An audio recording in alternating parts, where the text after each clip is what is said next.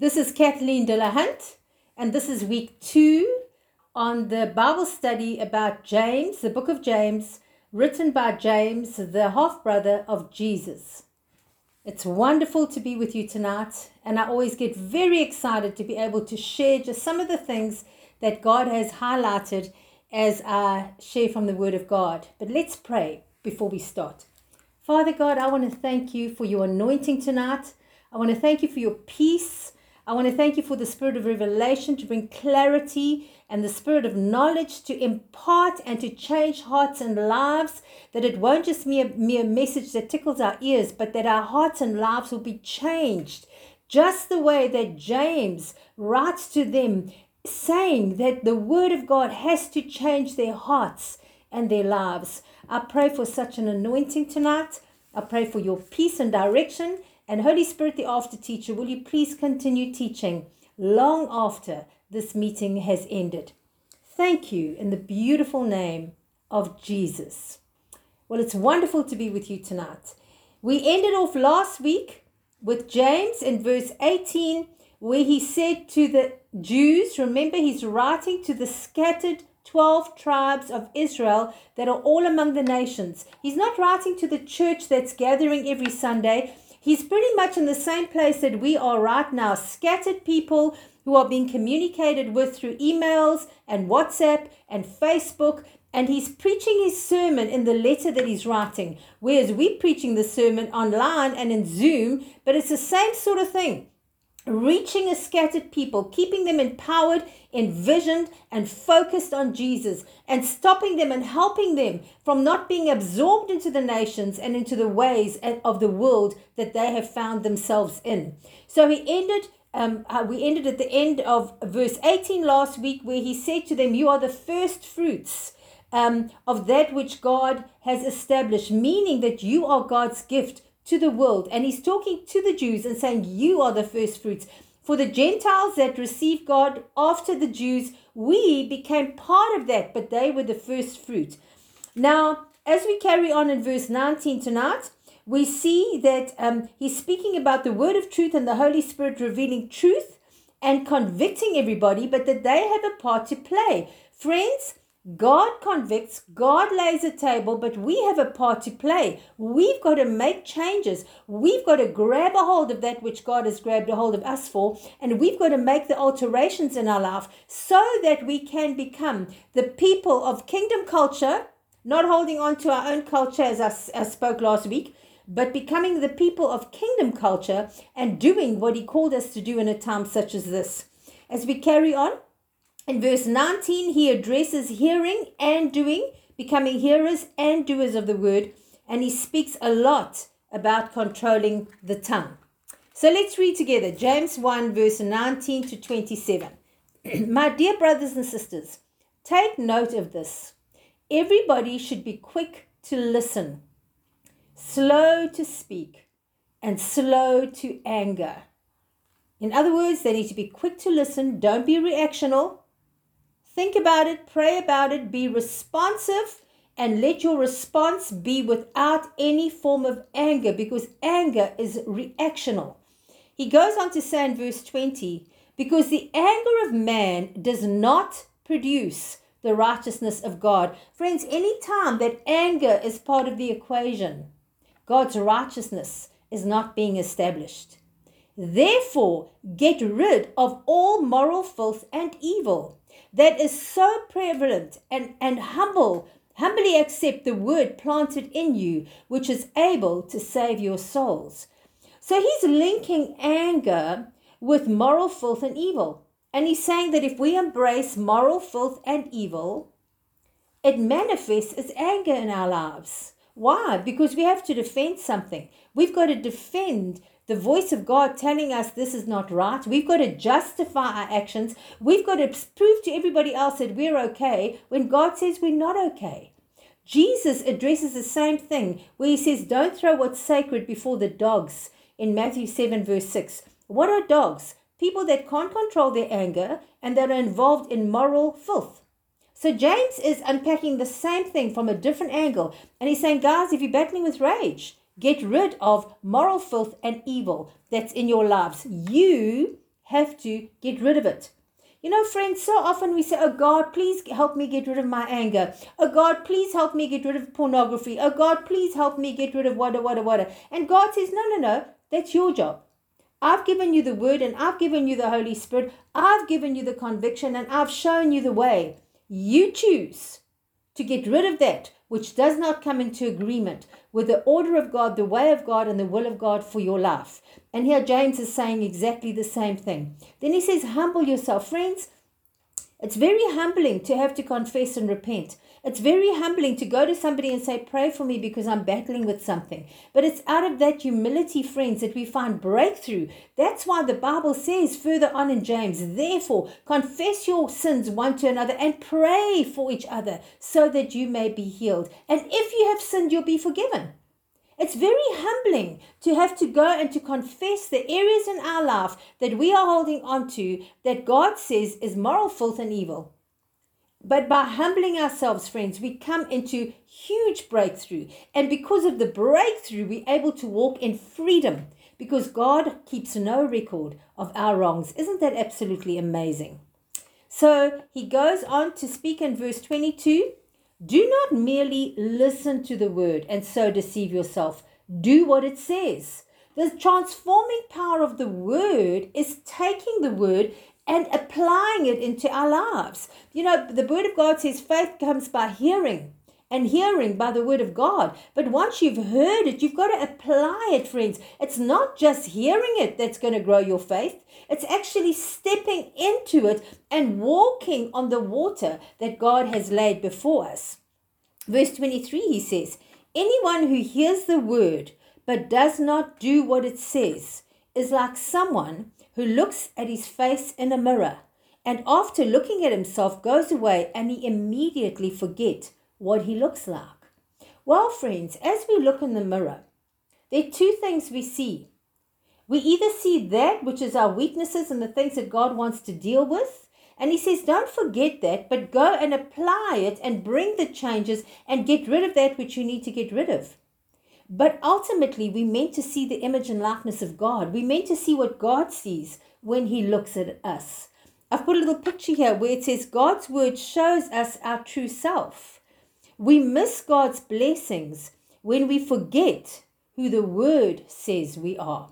Friends, it's not what your past says you are, but it's what the word says you are. You are a new creation. You are in Christ Jesus. The Father looks down on you and sees you justified and sanctified. The Holy Spirit is within you and He's transforming you into that new creation. And so when we look in the mirror, we have to see our new creation. That's what God wants us to see. And don't forget what the new creation looks like. Because when you get a revelation of what God sees, it helps you in your area of weakness to say, No, I will not partake of that which is ungodly. It increases the authority of the grace that's available to you to be able to say no. Remember, grace is the divine influence upon your heart reflected through your life. And when you see yourself the way God sees you, it gives you a greater authority to be able to say no. When you see yourself as a failure and a weakling, you just go back to the same old patterns. So God sees See yourself and don't forget what you see when you look in the mirror. Point number three is search the Word of God to learn who you are. We need to see what God sees when we look in the mirror. And don't forget it. Don't forget it, friends. Don't defend sin. Don't get angry because you've been caught in sin. Just humbly go, repent, confess, break the power of it, and see yourself the way that God sees you. James is saying that if a person hears the truth and does a self examination and sees the area that he needs to allow God to work on, but when he walks away and the moment passes and he just carries on life as normal, as if the Holy Spirit never drew his attention to bring changes in his choice making and allow the sancti- uh, sanctification, this is a very dangerous place for that person because they will harden their heart to the voice of the Holy Spirit and then they won't hear Him to be able to change. And the Word of God challenges us do not allow your heart to get hardened. Keep it soft, keep it gentle, keep it humble. and let God bring the transformation as you step into obedience. Be a hearer and a doer of the word. Verse 25 says, But whoever looks intently into the perfect law that gives freedom and continues in it, never forgetting what they have heard, they will be blessed in what they do. What is the perfect law that brings freedom, friends? It's the power of the blood of Jesus. It's the justification that renders you innocent. It's the grace that God has bestowed on you, an evil sinner, to give you the opportunity of becoming a son of God. It's the ability to respond to the Holy Spirit, to be transformed, and to walk this earth redeemed, glorified sons of God. That is the perfect law of freedom, friends. It's the perfect law of being able to walk under that grace of redemption and to absolutely know that God is who He says He is and that the Holy Spirit will continuously just tweak us in the areas where we've moved to the left or the right. And it's just obedience. It's just obedience to the voice of the Spirit that keeps us walking in the fullness of that liberty and freedom that the blood of Jesus has come to offer us. Then Paul goes, uh, uh, James goes on to speak about the tongue. Now he addresses the tongue at the end of chapter one, and then he comes back in chapter three, I think it is, and he addresses it some more because obviously, friends, the tongue is very important. I want to say this to you. Five of the nine gifts of the Holy Spirit, five of the nine power gifts of the Holy Spirit, are anointing the tongue. Three of them are gifts of healing, and one of them is a gift of discernment. Now, if God spent so much time through the power of the Holy Spirit to anoint our tongues, we better know that our tongue is very, very important to God. That is the gift of prophecy, the gifts of word of knowledge, the gift of word of wisdom. Remember, prophecy is a knowing what God wants us to know about the future. The word of knowledge is having a revelation about the past. The word of wisdom is a word for right now to know what God is saying in the right now tongues, and that is public tongues, to speak publicly in the church or in meetings, and the interpretation of tongues. Five of the nine gifts are all about the tongue. He wants to mightily anoint our tongue. We have to take responsibility and take charge of our tongue. He goes on in verse 26 to say this Those who consider themselves religious, and that means fearing and worshipping God, it means to tremble and to demonstrate worship, to stand in the presence of God, to come under the anointing, to feel the anointing. If you consider yourself to be people that can sense the Holy Spirit and that can hear the voice of God, and yet you do not keep a tight rein on your tongues, you are deceiving yourself, and your religion is worthless. Religion that God our Father accepts as pure and faultless is this look after orphans and widows in their distress and keep yourself from the pollution of this world. So he's talking to the scattered nations and he says, wherever you are, look after the orphans and the widows in distress and keep yourself from the pollution of this world. And that way you'll keep yourself growing strong and being in the fullness of God wants you to be, no matter where you've been scattered to. And even if you're not in an environment where you can draw strength from your brothers and sisters. Now, they were gathering in twos and threes, or even a little bit bigger groups, but they were not gathering in the whole as the church in, in Jerusalem that he was the lead elder of. He then goes on to discuss the penalty of partiality in uh, James 1, verse 9, he spoke about the difference between the rich man and the poor man, and a man in humble beginnings and through perseverance is going to receive the crown of life. And now he goes back to that again. It's almost like he wants to massage things in by keep going back and discussing them again.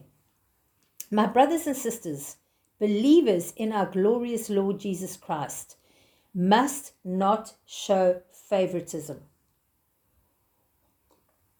Supposing a man coming into our meeting wearing a gold ring and fine clothes, and a poor man in filthy clothes.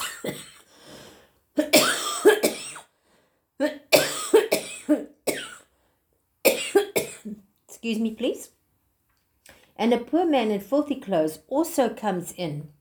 If you show special attention to the man in fine clothes and say to him, Here is a good seat for you, but to the poor man, you say, Stand here, or sit on the floor by my feet. Have you not discriminated among yourselves and become judges of an evil thought? Listen, my dear brothers and sisters. Has not God chosen those who are poor in the eyes of the world to be rich in faith and to inherit the kingdom he promised those who he loved? He said they're going to receive a crown of, of, of, of life. But you have despised or dishonored the poor. It is not the rich. Is it not the rich who are exploiting you? Are they not the ones who are dragging you into court? Here, are they not the ones who are blaspheming the worthy name of him to whom you belong? If you really fulfill the royal law according to the scripture, love your neighbor as yourself, you are doing right. But if you show favoritism, your sin and you are convicted by the law as a lawbreaker. He says that if we are in any way discriminating, we are judging. Now, friends, remember that the moment that we judge, that same measurement of judgment is going to come against us. And it's going to come by the powers of this world, which are magistrates and demonic judges. It's not God judging us. We've placed ourselves under judgment. And when we choose to follow the law and put ourselves under judgment, then any law that we break will come under the same judgment as those that followed in the Old Testament law. We're not under law, we're under grace. But if we judge others, we put ourselves back under the law. So he's talking very strongly to them about placing ourselves back under the law. You see, grace only works if we don't place ourselves back under law. But you can place yourself back under law. And one of the ways you can do it is to judge others.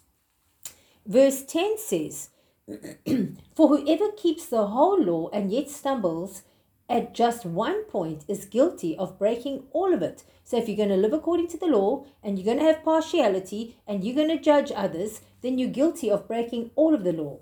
For he who said, Do not commit murder, also said, do, sorry, for he who said, Do not commit adultery, also said, Do not murder. Now, if you do not commit adultery, but you do commit murder, you have become a lawbreaker. Now, we know in reality, if you commit murder, you will come under the laws of the land and you will be arrested and you will be found guilty and you can even be executed in some countries because you've committed murder. But remember what Jesus said in Matthew 20, 21. He said, If you are angry against your brother in your heart, you've committed murder. And so, friends, the Old Testament murder was killing somebody physically. The New Testament murder was killing somebody in your heart and in your words, killing their reputation, criticizing their character, judging them, breaking them down, and having anger towards them.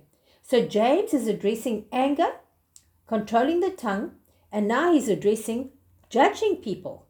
And in the same way, Jesus addressed judging people when he said, You think killing somebody is murder. I'm telling you that in the New Testament, what's going on in your heart is considered murder. And friends, because we place ourselves back under judgment, we will be judged according to the law, which will hold us guilty of just breaking one thing. Whereas under the freedom of the law of grace, we walk in freedom as long as we don't judge each other, as long as we love each other, as long as we love the Lord our God with all our heart, our soul, our mind, and our strength, and we love our neighbor as ourselves, and we listen to the prompting of the Holy Spirit and we obey what the Holy Spirit is telling us to do. It's such freedom. It's such a delight to walk in the freedom that God has made available for us through the blood of Jesus. Now he goes on to say in verse 12 So speak and act as those who are going to be judged by the law of freedom, because judgment without mercy will be shown to anyone who has not been merciful. Mercy triumphs over judgment. What a powerful statement that is. Mercy triumphs over judgment. And so, friends, in every situation where you might be inclined to judge and make a decision, remember this mercy triumphs over judgment. Our God is far more merciful than we ever will believe. He's not sitting on judgment seat, he's sitting on mercy seat. and friends, that, with that is with every single one of us and every aspect of our life. He's drawing us, He's wooing us, He's bringing us into our wholeness, into our predestined state. but He's doing it through mercy and grace and love. He's not angry. He's not angry with the world and He's not angry with us. The day will come that His wrath will be manifest and He will sit on the judgment seat. But He's still on the mercy seat, friends. And we have to be positioned on the mercy seat because mercy triumphs over judgment. Don't be so quick to judge other people because he isn't. Faith without works is dead. He's continuing in the fact of don't be a hearer, but be a doer of the word. What good is it, my brothers and sisters, if someone claims to have faith but has no works? Can such faith save him? Suppose a brother or sister is without clothes and daily food, and one of you says to them, Go in peace, keep yourself warm and well fed, but does nothing about their physical needs. What good is that? In the same way, faith by itself, if it is not accompanied by action, is dead. But someone will say, You have faith, I have works. Show me your faith without works, and I will show you my faith with my works. You see, friends, we have to understand that Romans says that we all belong to each other. The body of Christ has different giftings, but we all belong to each other. And we are responsible to help each other. We see the original church in Acts 5, they sold everything so that no one had lack and they looked after each other. So when he says here, suppose a brother or sister is without clothes and daily food, he's talking about brothers and sisters in the church, in the body of Christ. He's not talking about the world. Remember when I was teaching in Matthew 5? I said we were responsible for helping each other in the church. If you feel called to give to somebody who's battling that's not in the church, that's fine, but do not become an enabler. do not give to a beggar on the side of the road and enable them to carry on begging. We are not to give people fish, we to help them to learn how to fish for themselves. And if you have a conviction to give to the to the homeless and to the hungry and to the desperate in the world, and we should all have that conviction, because it's part of caring for the people that are desperate. Firstly, the body of Christ comes first. That is our primary source of caring. And secondly, then give money into organizations that are equipping, that are training, that are teaching them, that are helping them find jobs. There are many, many places that are doing that. Teach them how to fish. Don't enable them to keep begging on the side of the road because we're not helping people. Most of the cases, we're enabling their, their addictions, we're enabling their ability to just beg from other people, and that does not does nothing for the establishing of their honor, their respect, their identity, and their self worth. Do not be an enabler by just giving money and, and, and, and, and providing for those that should be finding a way to provide for themselves. Give into an organization that can help them that can equip them, that can train them, and that can feed them. but in the church, friends, we are to keep very alert. We're in a time now where many people are battling. We're in a time now where many people in the church have been laid off and haven't had money and haven't been able to provide for their family. It's our responsibility towards each other to make sure that we help each other. And you know what? What have you got to give? It might be a loaf of bread, it might be a meal, it might be a little packet of groceries, it might be anything. But help those that haven't got and that are battling. And don't bless them and say, oh, well, have a wonderful week, knowing that they don't have a single cent to buy any food with. And friends, we've got to be alert and, and we've got to know what's going on among the body. Because one day God's going to say, but you had. You had extra. You could have provided. Everything you've got belongs to me. And you're the one that I've given the freedom of choice to decide how you want to spend it. Why didn't you help them? So it's really important that we stay alert and we remember that our responsibility is towards our brothers and sisters. We can help other people, but do it right. Teach them to fish. Don't just give them fish and enable their bad ways and allow them to become worse and worse and worse. We need to equip the next generation to find their self worth, friends, to find their way back to Jesus number one, but also to find their self worth. And we've got that responsibility to help them. And it's vital that we do that, especially in our country at this time. Okay, verse 19 says, You believe that there is a God. Good. But even the demons believe that and they tremble. The word tremble is that they fear God. Friends, believing that there's a God isn't enough. Even the devil just does that and the demons does that. It's got to be far more than that. It's got to have a revelation that you've been called by Him to make a difference in this world and that He is the one that is your source, your Lord, your Savior, your King. That's what we've been called to do. Goes on in verse 20 and it says, You foolish person, do you want evidence that faith without works is dead? Was not our father Abraham considered righteous for what he did when he offered Isaac his son on the altar? You see that his faith and his actions were working together, and his faith was made perfect or complete by what he did.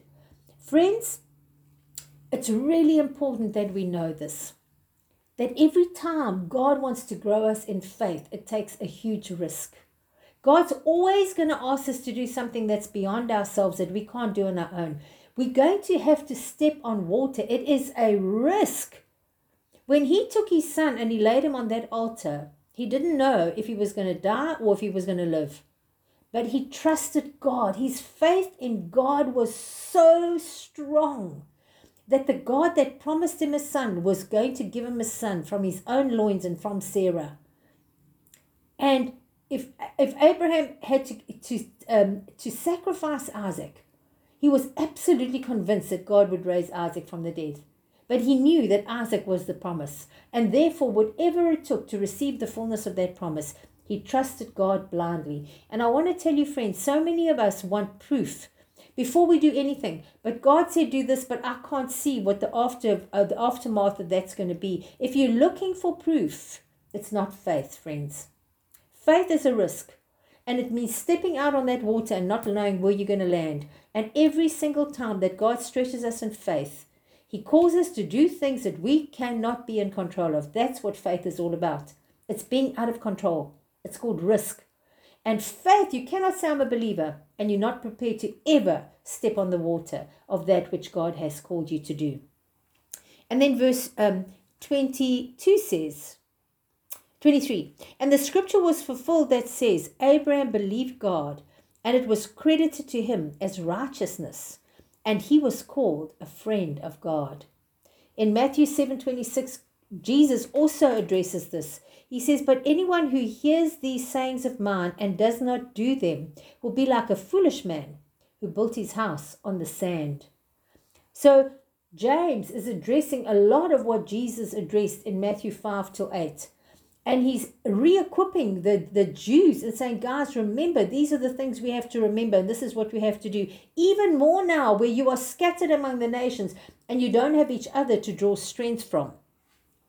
You see, a person is considered righteous or justified by what they do and not by faith only. In the same way, was not even Rahab the prostitute considered righteous for what she did when she gave lodging to the spies and sent them off in different directions? As the body without the spirit is dead, so faith without dead, without works is dead also. Friends, you don't have faith if you're not prepared to step on the water. It's just a good idea. And you can say, I'm a believer, I'm a believer, I've got faith. But if you've never done anything to step out there, to risk, to step on the water, he's going to say to you, You're a hearer, but you're not a doer. And your house has been built on the sand because you've never allowed me to test it and you've never allowed it to be established on the truth of the word of Jesus Christ. And you've never seen that God is faithful. Rahab risked her life. Abraham risked the life of his own son. We can go right throughout the Bible. Joseph risked his life. Daniel risked his life. Shadrach, Meshach, and Abednego risked their lives. Esther risked her life. There's not a single person that stepped out in faith that didn't risk everything to step in faith. And yet God came through beyond their wildest dreams. That's faith, friends, when you've seen God come through for you. Then James goes back, and once again, he's addressing the tongue. And now we are in James 3, verse 1 to 12. Not many of you should become teachers. Now, this is a warning.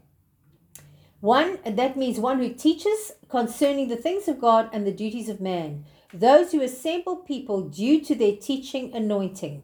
Not many of you should become teachers. Some Bibles say should presume to be teachers. Don't presume it. Don't try and pick up something you haven't been called to do. My fellow believers, because you know that we who teach will be judged more strictly. And in this little picture that I've got here for you, it says, If anyone speaks, he should do it as one speaking the very words of God. And that's 1 Peter 4, verse 11. And Peter said, If you're going to open your mouth to speak, let it be the very words of God. And now James is saying, Don't presume to be a teacher because you're going to be judged more strictly. Why did he say this, friends? Because teachers will be judged on what they teach and on how they live. Are they teaching the word and the heart of God? Are they producing life? The letter kills, but the spirit gives life. Are they just teaching an academic study or are they releasing the Holy Spirit in what they teach? Is their life reflected through their teaching? Are they hearers and doers of the word? Do they live what they teach? Don't presume to be a teacher, because if you do, you're going to be judged according to being a teacher one day. And your life and what you teach is going to be under God's microscope. And we've got to be very, very careful, friends, that not only do we say things, but that we live things that are true to the Word of God. You can teach one thing, but if you live another, it'll be like somebody saying, I've got measles when they've got mumps. Everybody will catch mumps. And we've got to understand what you say has to be backed up by what you live. Your faith has to manifest in your own life before you can stir it up to be manifest in other people's lives. And when you speak, learn, rather speak the very oracles of God and keep quiet if you can't speak the oracles of God. Because if you say something and it's not the things of God, that's going to be judged, especially if you are a teacher. So it's a warning, it's a serious warning from James to the body of Christ. We all stumble in many ways. Anyone, um, anyone is never at fault in what they say is perfect. Abe, sorry, anyone who's never at fault in what they say is perfect able to keep their whole body in check. When we, when we put bits into the mouths of horses to make them obey, we can turn the whole animal. Or take a ship, for an example. Although they are large and are driven by strong winds, they steer by a very small rudder wherever the pilot wants them to go. Oh, oh, sorry. So, firstly, who's the pilot of your life? Is it you or is it Jesus? That tiny little rudder, we've got to give him control of that tiny little rudder. We've got to give him control of the bit in our mouth. That when you turn the horse with the bit in their mouth, the whole animal turns. When you turn the rudder as the pilot of the ship, the whole ship turns. And here we see James is quoting Proverbs to them as he's talking to them about the tongue. Verse 5 says, Likewise, the tongue is a little member of the body but it makes great boasts. Consider what a great forest fire is set on fire by a small spark. The tongue also is a fire, a world of evil among the parts of the body. It corrupts the whole body. It sets a course of one's life on fire, and it itself is set on fire by hell. Well, if we look at Proverbs um, 16, verse 27, it says, A worthless person concocts evil gossip. His lips are like a burning fire. So when he's talking about the burning fire and the lips and the tongue being a burning fire, he's quoting from Proverbs. If we look at Proverbs 18, verse 7 to 8, it says, A foolish mouth is his undoing. His lips are a snare to his soul. The words of a gossip are like choice morsels, they go down to the man's innermost parts. So Proverbs warns us that our mouth and our tongue is a snare to our life.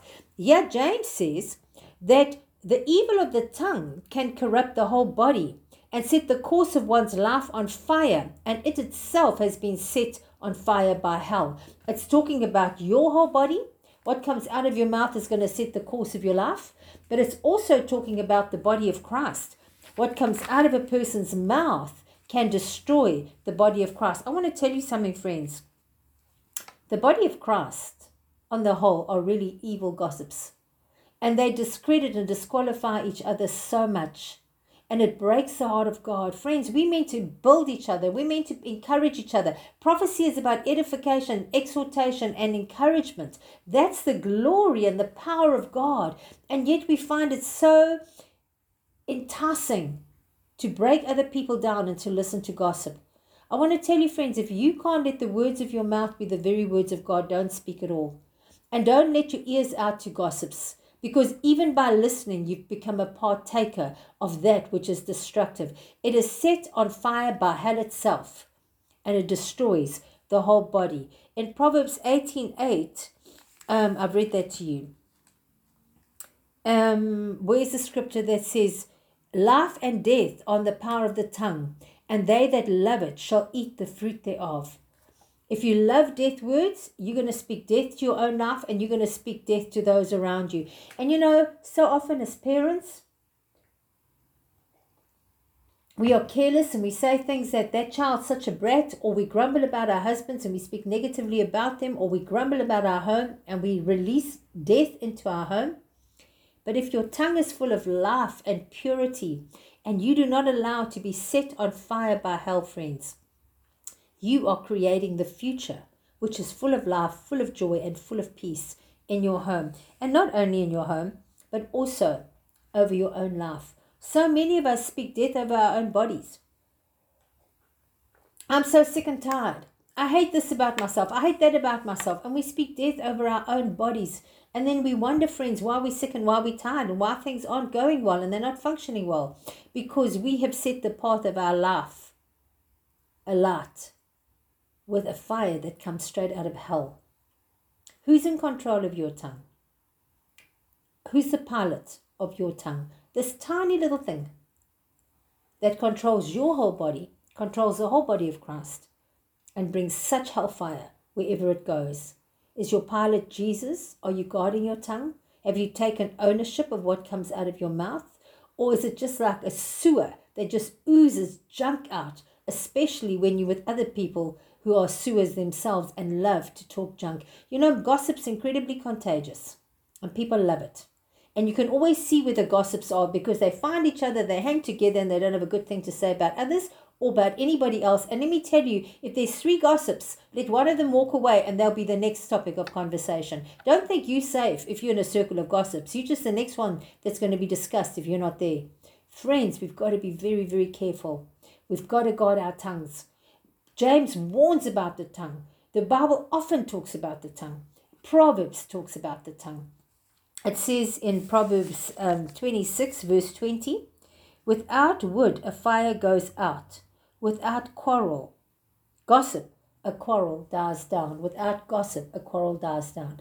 I find that so interesting because when I was talking about keeping your fire alive, one of the things that we have to use to keep the fire alive on the altar of our passionate life in Christ is the ability to speak in tongues, which just builds you up on the inside and anoints you with an incredible fire and keeps you passionate for Jesus. The tongue can release the fire of God in our lives, but the tongue can release the fire of the devil in our lives and break down everything that God is wanting to achieve and to establish in our life.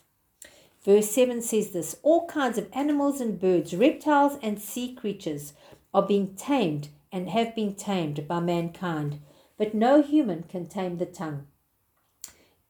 It is a restless evil full of deadly poison.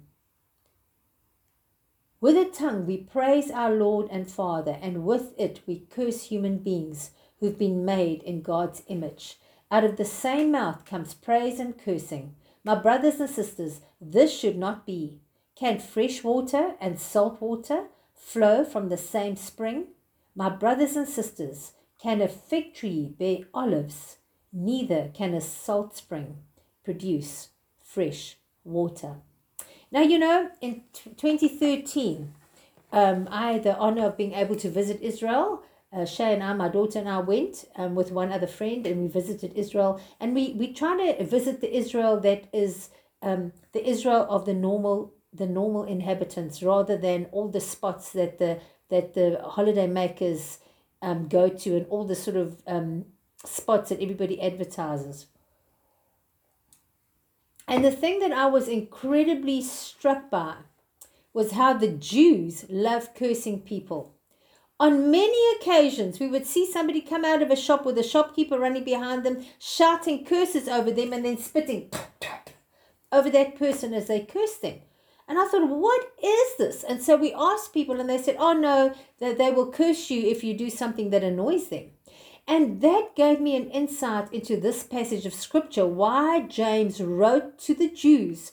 And he said, guys, you curse each other, but you worship the Father out of the same mouth. Stop it. That is an evil. And stop doing that. Why are you cursing those that are made in the image of God and yet you're worshiping God at the same time? And he was strong on that. And friends, you know, I understand why. Because as a nation, they still practice cursing. But you know what? We might not do it like that, but we do it every time we break somebody down. Every time we, we are derogatory, every time we are negative, every time we criticize, every time we break our partners down, every time that we speak about other people in a way that breaks down their character, we're cursing them. And and the word of God said it's, it's far better to bless and not curse. It says, even curse those who persecute you. I mean, bless those who persecute you. We need to be people that bless. Out of our mouth, there needs to pour blessing and love and exhortation, encouragement and life. We serve a God of abundant life. We serve a God that looks at every one of us with hope it looks at every one of us in the fullness of our potential. He doesn't see us where we are. He sees us what He created us to be, friends. And how do we get there? By speaking that destiny over ourselves and by speaking it over each other. And I really want to encourage you. James challenged us in this passage that we've discussed tonight do not be a hearer of the word and not a doer. Step out in faith, risk, and be who God's called you to be. That will be considered as righteousness in your life. And guard your tongue. Guard your tongue. Don't allow your tongue in your own mouth to be the most destructive thing in your life. Don't allow the tongue in other people's mouths to destroy you by what they say and by what they do. Friends, we hear things, but we don't have to listen and we don't have to repeat things. And I want to encourage you. I try very, very hard in every situation. I try very hard to ask the Holy Spirit to convict me if in any way I'm getting involved in something that's destructive. Sometimes you've got to talk about facts to try and pr- process it, but not in a way that breaks down other people's characters, not in a way that destroys. Remember, God is not on your side, and God is not on their side. He is the God of hosts. He is the Almighty King of hosts. And all of us have to turn to come onto His side. So just because you're upset with someone or they've offended you, don't think God's on your side. He's not. He's not on their side either. He's saying, So what are you going to do differently? To find healing in your own heart and to bless them abundantly. Guard your mouth, guard your tongue. Be very sure that this little thing in you is a rudder that changes the direction of the whole ship to the good and that not that destroys the path that's been set before you for the king. You know, many times in my life, I've heard people that have said, I'm never going to live to be 40, or I'm never going to live to be 35, or I'm never going to live to be 50. And you know what, friends? They die just short of that. Why? Because they set the path by the fire that was ignited in hell on their own tongues. Friends, long life is our promise and every day ordained for us was set in his book before one of them came to be. And the enemy prowls around like a roaring lion looking to devour someone. And if you give him permission to cut your life short, he will. Don't let your tongue set a path of death for you, for your loved ones, for the people around you. Don't put yourself under judgment by judging somebody else. Let life and joy and peace, and if you speak, speak the very words of God. Be hearers and doers of the word, and guard your tongue, for it is the wellspring of life. Guard your heart, for it's the wellspring of life, and you, whatever you speak, you will eat the fruit of it. It's really important that what you speak is life, life giving, and it sets a path before you of abundant life. God bless you, friends, and just know this God loves you Next week, we'll carry on from James 3, verse 13. I don't want to go on to the next one because then he goes on to discuss wisdom. I really wanted to soak in this week. Hearers and doers of the word, and you are responsible for your tongue. Make sure that you keep your mouth quiet if you cannot speak that which is life giving. Until we meet again, good night.